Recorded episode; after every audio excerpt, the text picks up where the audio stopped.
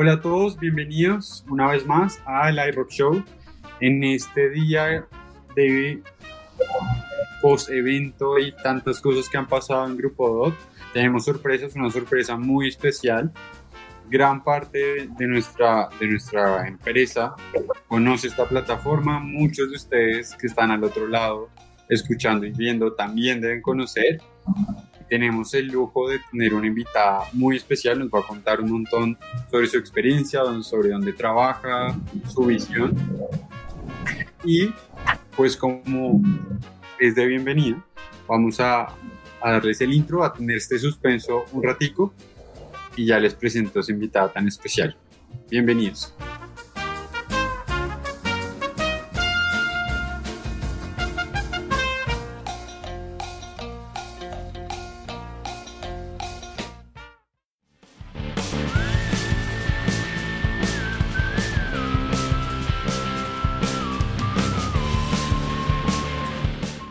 Listo.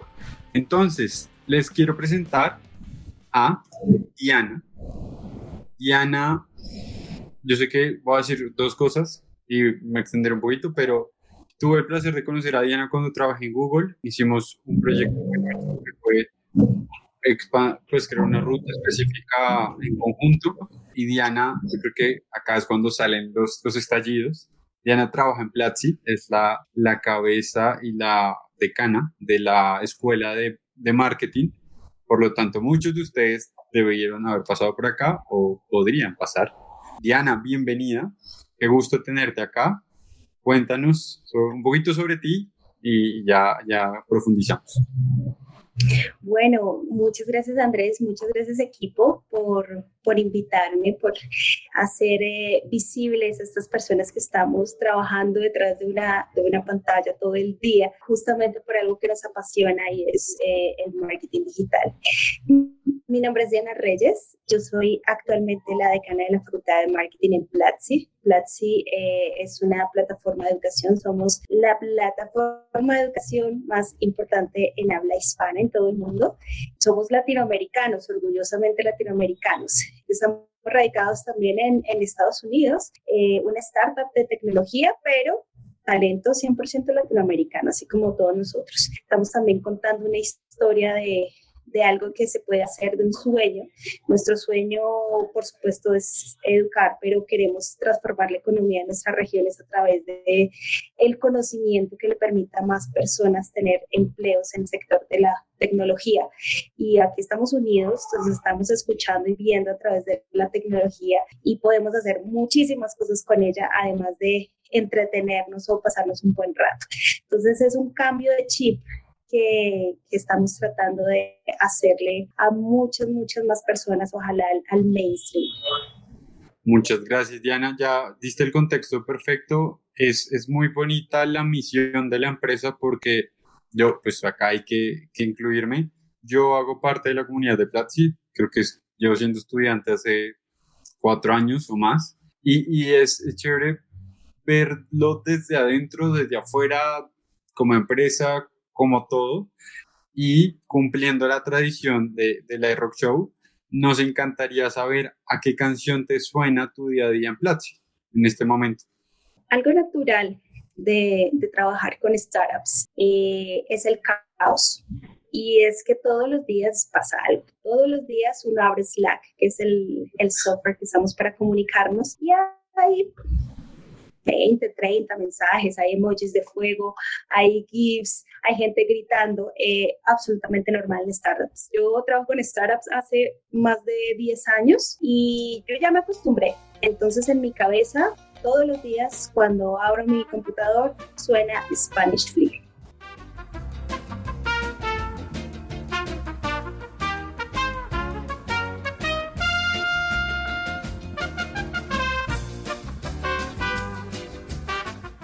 Exactamente. Esas son mis neuronas bailando.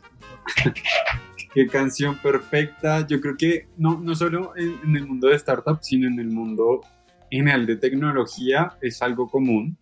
Eh, pensé en esa canción.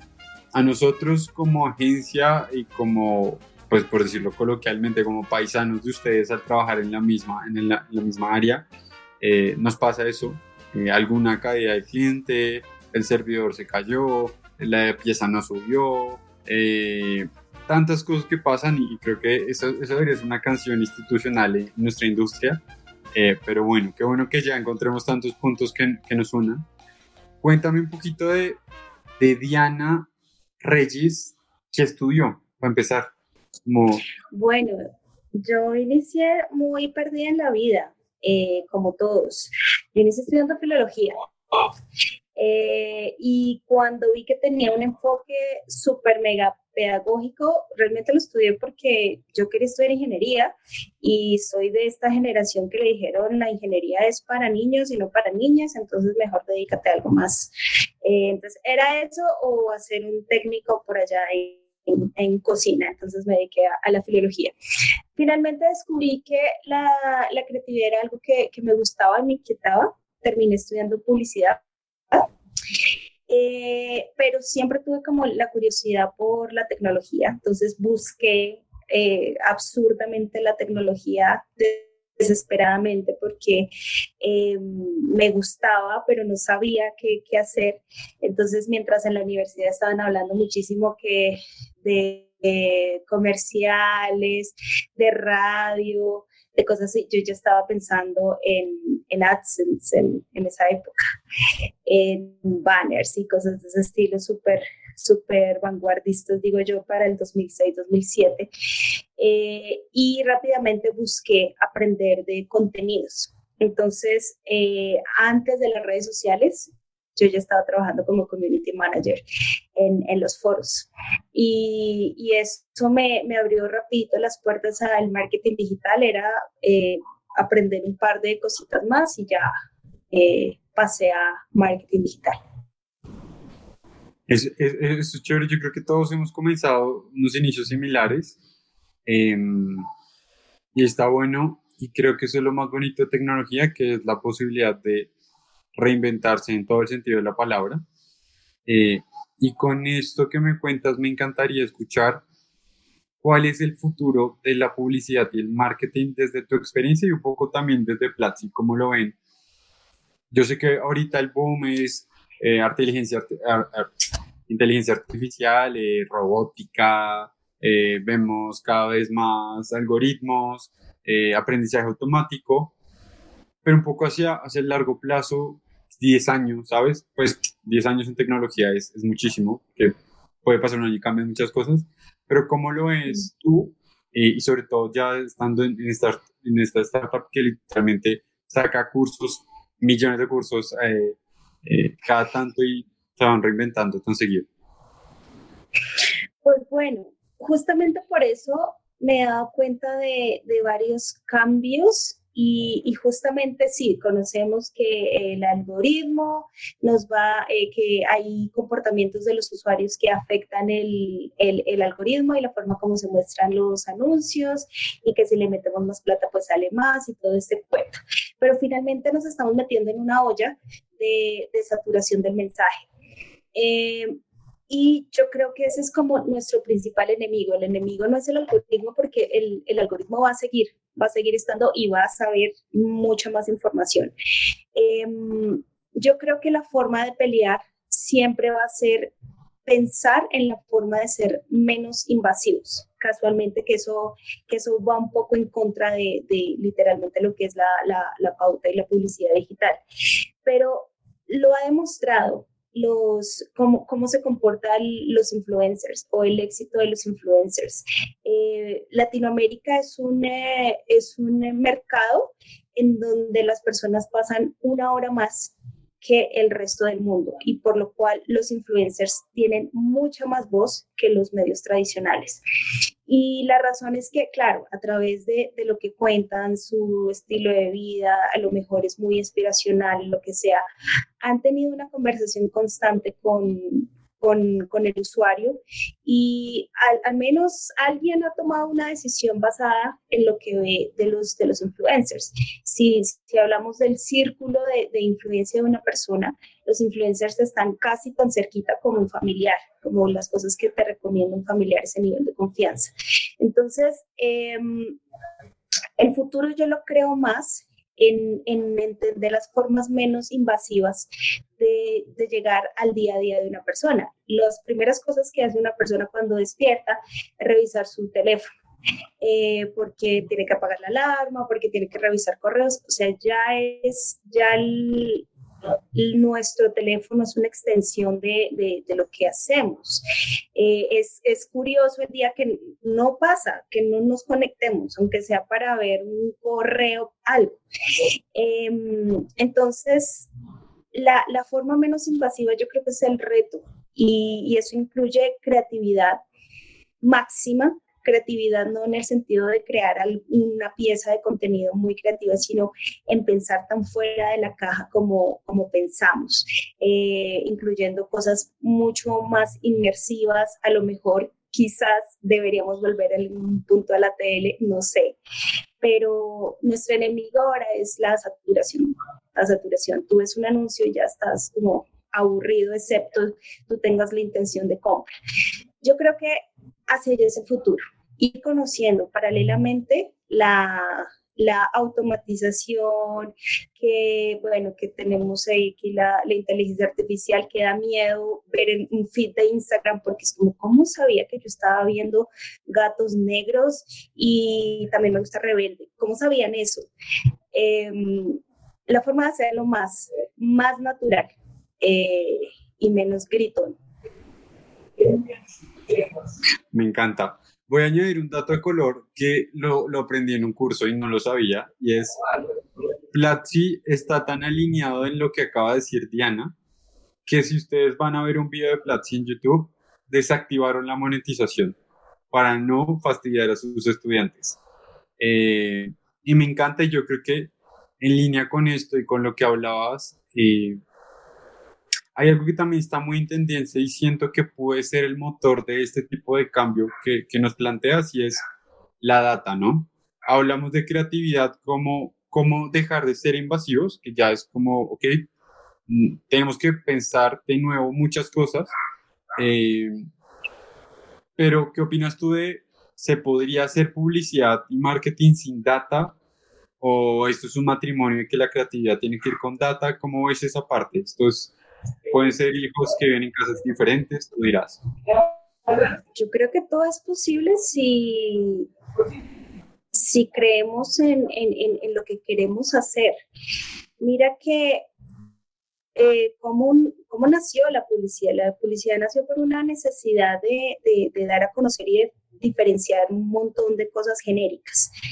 Em, no sé si es porque tengo reciente lo de, lo de la nueva serie de Foundation que está en Apple y que va a salir ahorita Dune y estoy en esta cosa posapocalíptica eh, mentalmente, pero yo creo que los datos, bueno, no creo que se vaya a desvincular nunca los datos y la creatividad, por lo menos en nuestra esperanza de vida. Yo creo que eso es algo que, que, es, que va a enriquecer y nos va, en algún momento va, a llevarnos en nuestra eh, contra, porque estoy así como eh, por fin nos escucharon y están haciendo cosas de Asimov y Asimov habla mucho de las cosas que se van en contra de, pues, las leyes de la robótica que, que aplican directamente a, a, marketing digital, porque estamos automatizando y estamos usando robots para, para muchas cosas. Mi punto es que em, los datos es algo que necesitamos aprender sí o sí. No creo que en este momento se, se desvinculen, pero hay algo más interesante. Hay una, ah, eh, hay una serie de comportamientos de la gente que hace marketing y es se parece un poquito como a las métricas vanidosas de las redes sociales, ah, somos la, la cuenta que más seguidores tiene y todo ese cuento. Y pasa con los datos, ay, mira este comportamiento, esto, esta serie de cosas que pasaron, eh, ah, buenísimo, pero no estamos contando una historia con los datos, no estamos creando un, accionable real, ni estamos haciendo eh, un gran impacto con, con, los datos además de, recolectarlos. Entonces yo creo que algo importante que, que, va a los datos, que no es ni creatividad ni datos, es justamente entender al consumidor desde la psicología. Eh, la psicología es tan importante en lo que hacemos pero tan importante que a mí me han dado ganas de estudiar psicología de cero.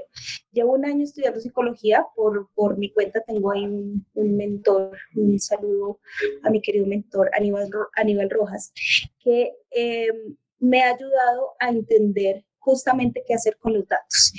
Y esto deriva a una serie de accionables muy importantes, o más bien del futuro, eh, súper importante que puede ser eh, qué tal afectar las decisiones de producto que tú tengas. Y alguien de marketing como, pero si yo hago marketing, ¿qué voy a terminar haciendo producto? Pues que resulta que cuando tú conectas eh, datos con decisiones de marketing, tú estás haciendo crecer una, una plataforma. ¿Tú crees que estas recomendaciones que nos hace Spotify eh, son gratuitas? No, eso viene de, de una serie de datos y entender el comportamiento y la psicología de los oyentes. Y, y creo que las personas que, que, hacemos marketing tenemos esa gran ventaja porque la gente de datos está desconectada del mundo, loquísimo, pero nosotros tenemos un montón de contexto. Quizás nos falta eh, aprender lo siguiente, es producto, es, eh, no sé, eh, project management, no sé, como que hay, eso, eso está abierto. Entonces yo creo que eh, desconectado de datos y creatividad, psicología y sociología. Me gusta, me gusta muchísimo eso. Em, ah, no sé, es que esta, esta, esta pregunta me gustaría hacerla y es también, hay mucha gente que en este momento con todo lo que dijiste puede que no sean de carreras de tecnología, ¿sabes? Abogados, eh, psicólogos, eh, médicos, ingenieros de, civiles. Eh, ¿Cuál es esa invitación que les harías? Porque conozco mucha gente que como que esa transición la ve difícil. Es como, yo no estoy en ingeniería de sistemas, ¿cómo voy a saltar allá? Es como saltar en paracaídas, sin paracaídas. Eh, pero creo que, y escuchándote me da la sensación, y, conozco, y tenemos casos en Grupo DOT, en Platzi tienen muchos más también, eh, de gente que de verdad da esa vuelta y, no sé, el curso de programación básico les abre la mente o cosas de ese estilo. Que, ¿Cuál es como ese consejo que tú ves, sobre todo desde, desde todo tu bagaje en educación, que estas, estas profesiones, en teoría, no cercanas a la tecnología, porque ya todos somos cercanos de alguna manera, eh, pueden comenzar a hacer como para dar ese, ese switch a su, a su vida profesional? Esa es una muy buena pregunta y casualmente es uno de los, de los puntos de dolor más grandes que tengo yo como, como decana, porque pues la gente que ya sabe las maravillas del marketing, lo que puedes hacer, se anima y se pone a estudiar.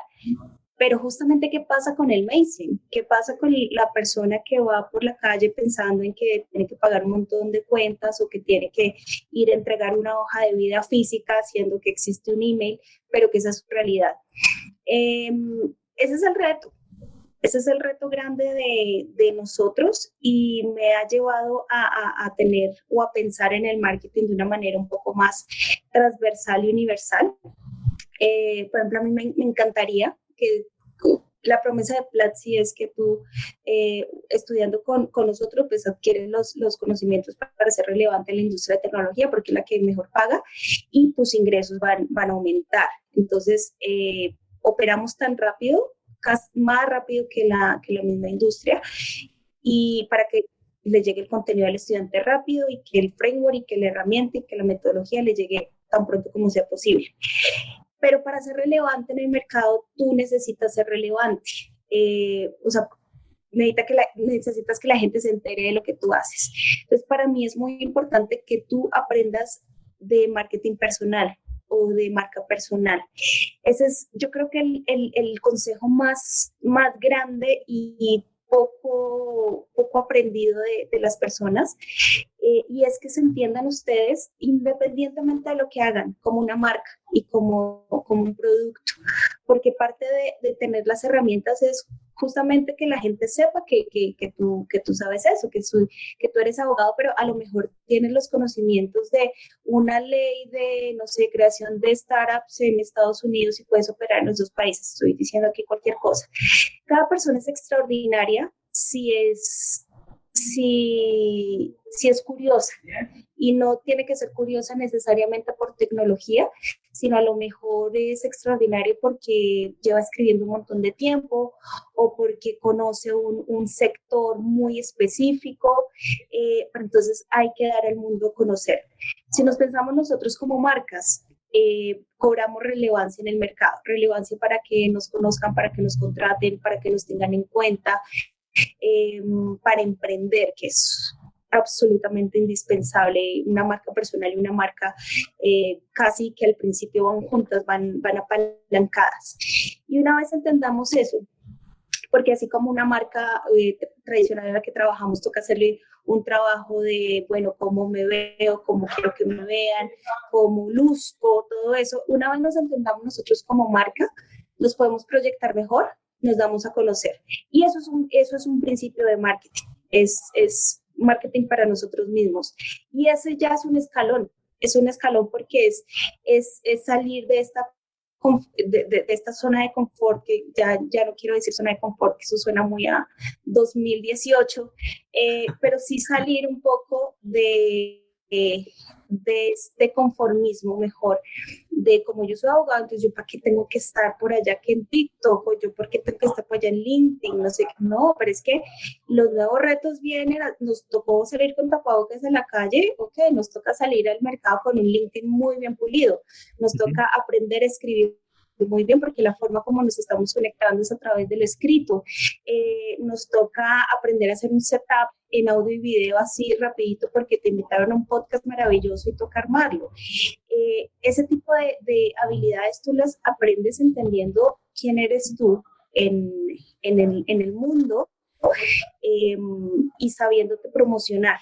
Eso es, ese es un proyectico que, que, es bien interesante. Tú mismo como una persona que necesita venderse al mundo.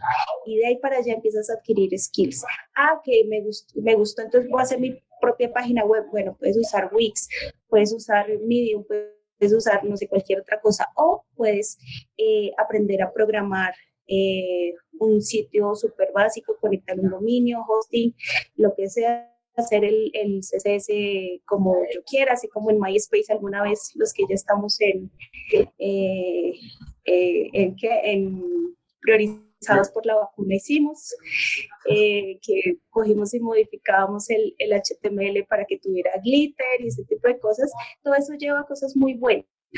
Solamente hay que, hay que atender esa curiosidad y entender que, que esto es más difícil, pero más fascinante de lo que creen es si son abogados, médicos o lo que sean, hay unos excelentes ejemplos de marca personal de, en cada área profesional. Entonces, ese es mi consejo e invitación. Me encantó.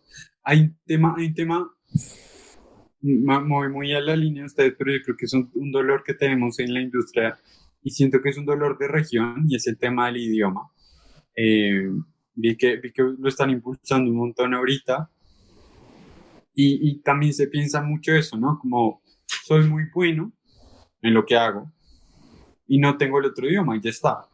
Eh, vi que ustedes le metieron ahorita el hombro durísimo a, una escuela gigante específica como para developers, para marketing, para empresas, para startups, hasta para levantar capital en, en US. El tema del idioma, ¿qué tan barrera puede ser sobre todo? O sea, por ejemplo, si yo arranco, tu, sigo tu consejo y ya hago mi curso de marca personal y descubrí, voy a poner un ejemplo, mi pasión por la programación y me voy por Java y comienzo a escalar, eh, pero no tengo el idioma. Siento que tú debes tener mucho, mucha data de esto porque le, le, han metido mucho la fuerza a eso y me parecía chévere también escuchar eh, y que la gente pues vea un poco la realidad porque el idioma antes lo veíamos como un plus, ahora es mandatorio. Eh, muchas empresas vas a aplicar algo y te dicen, si no está tu hoja de vida, tu resumen en inglés, no te lo, no te lo recibo. Eh, ¿Cómo ves eso también por ese lado? Bueno, yo no sé, ¿e-, ¿esta audiencia es colombiana o es, me imagino que es internacional? Sí, sí, sí, tenemos de varios países, pero más que todo latinos, por eso es que ahí está bueno la cuñita. Pues es que ahí yo vengo a, criticar muchas cosas de cómo nos criaron en, Latinoamérica. Muchos, no sé, ay, yo estoy en colegio bilingüe, ay, no, a mí me da una envidia cuando dicen eso, es que yo estoy en colegio bilingüe. Yo estoy en un colegio distrital donde no salimos del verbo to be como durante los cinco años y yo juraba que salía, que salía a hablar inglés, ¿no? Porque I am, you are, y, y te juro que eso fue todo lo que, lo que yo vi. Yo presente, pasado y futuro en Will, y eso fue todo lo que yo vi. Es, es absolutamente vergonzoso cómo el sistema educativo de Latinoamérica no se enfoca en, en, el bilingüismo. El bilingüismo tiene unas posibilidades tan impresionantes en esta región, no solamente porque, pues porque hay que hablarlo y porque es el idioma de los negocios, nuestra vaina es muy de los 90, es porque el simple hecho de manejar los dos idiomas eh, genera enlaces neuronales que te van a hacer eh, mejor en todo lo que hagas. Eh, hasta hasta hay, estudios neurocientíficos en donde tú puedes mejorar tu capacidad motora a través del, del bilingüismo, porque estás saltando de un lado a lado de, un contexto switching todo el tiempo y tú te vuelves una persona más hábil. Y ahorita estamos viendo las consecuencias de ello. A mí me costó un montón eh, hablar inglés. Em, yo soy muy rebelde y por eso yo creo que hago lo que hago. Yo no hice el pate, tocaba estudiar inglés. Eh, no, yo me metí así, bueno, me voy a viajar y cómo fue, one, two, three, McDonald's, Starbucks, cómo fue.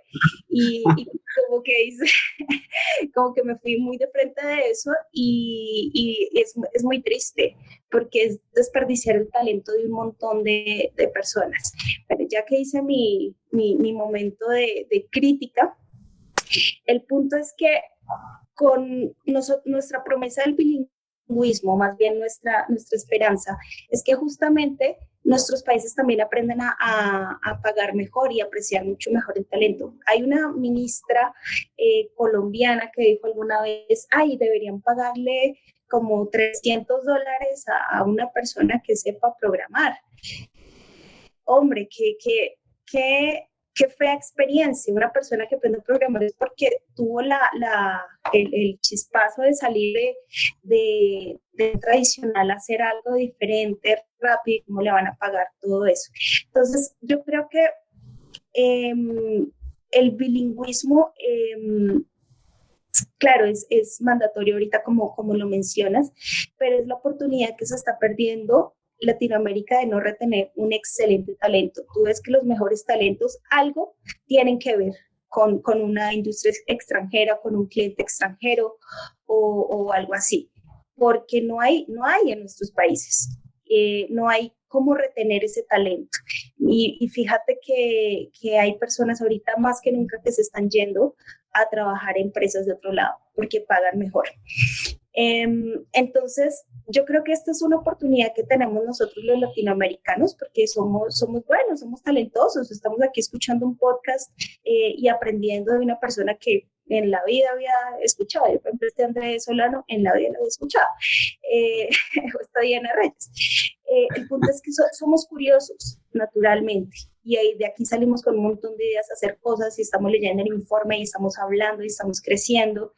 Eh, y otras empresas de, que, donde se habla inglés son las que están reconociendo, monetizando todo esto. Entonces, si tú quieres comerte esa manzana y subirte ese tren de, de, de, pagar mejor y a lo mejor eh, no es ni siquiera eso, sino que el reto es más interesante, eh, hay que saber inglés. Solamente por disfrutar la vida mucho más, eh, salir a viajar tranquilo, una canción eh, entenderla, cantar, eh, hablar con una persona. Yo tengo amigos que, que, jamás en la vida yo pensé que iba a tener una, unos amigos de ese calibre como, y solamente fue como aprendiendo inglés a las patadas, como les digo, pero, pero lo, lo aprendí. Y por supuesto los, los, lo, lo, que viene, ¿no? Como que este, este Q tuve la, el honor de trabajar con Jonah Berger, que es el autor de Contagios. Y esto jamás se hubiera podido hacer sin, sin equipo no hablar inglés. El, para trabajar en mi equipo hay que saber inglés. Muchas veces nos comunicamos en inglés simplemente porque tenemos tres personas que no, que no hablan español como su primer idioma, entonces toca eh, hacerlo. Eh, tú no hablas portugués, yo no hablo portugués, pues entonces hablemos en inglés. También existe esa, esa, esa posibilidad. Francés, italiano, como que conciliamos en, en inglés. Em, entonces yo creo que es un paso más, más importante del, que uno cree, no porque lo pidan en un trabajo, sino porque la vida, los retos y nuestro crecimiento personal dependen mucho de, de cómo nos expresemos con otras personas que pues no hablan español. Me encantó.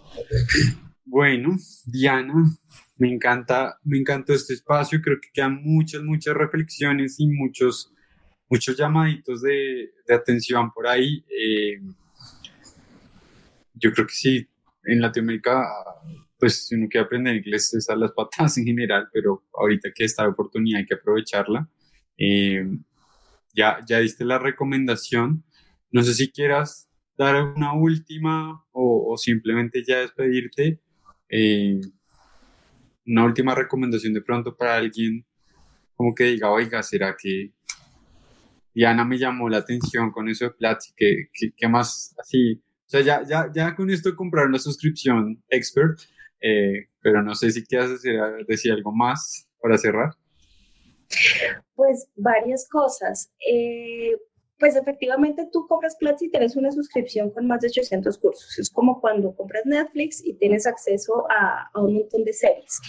Em, yo creo que nosotros como startup, eh, como producto de tecnología, como producto basado en software, em, tenemos muchísimo que dar y, compromiso social. Hoy, hoy justamente estábamos hablando con, con, todo el equipo, los viernes nos reunimos a hablar todos, es caótico porque somos más de 260 personas, em, pero los equipos empiezan a hablar como de, de, sus avances y de, y de las oportunidades de, de en este Q que viene, en este, en este quarter.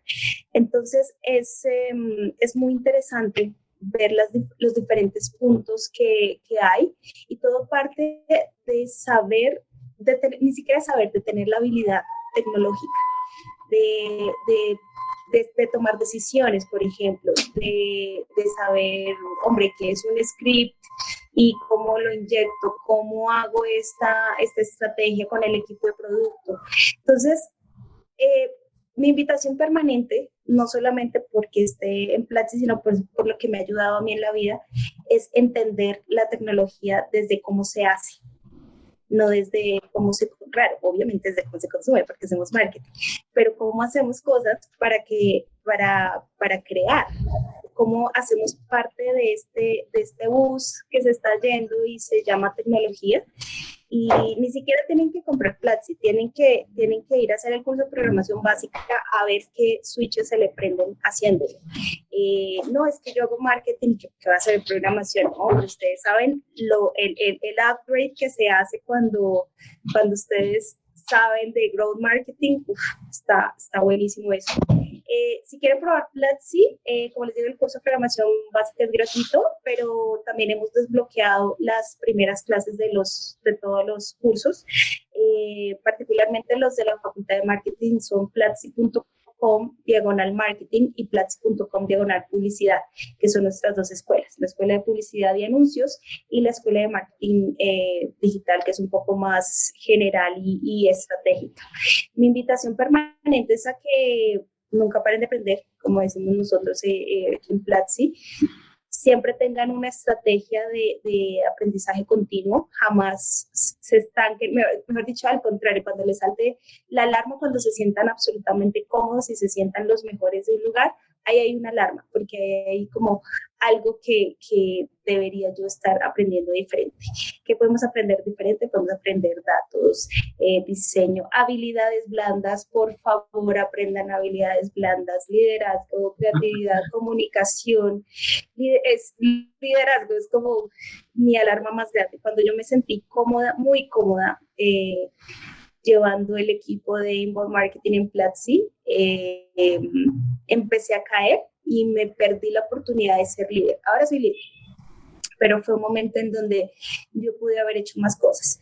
Entonces, si eso es lo que ustedes quieren hacer, eh, explórense ustedes mismos. Em, dejen de, de, de escuchar consejos de pronto de las personas que están haciendo lo mismo.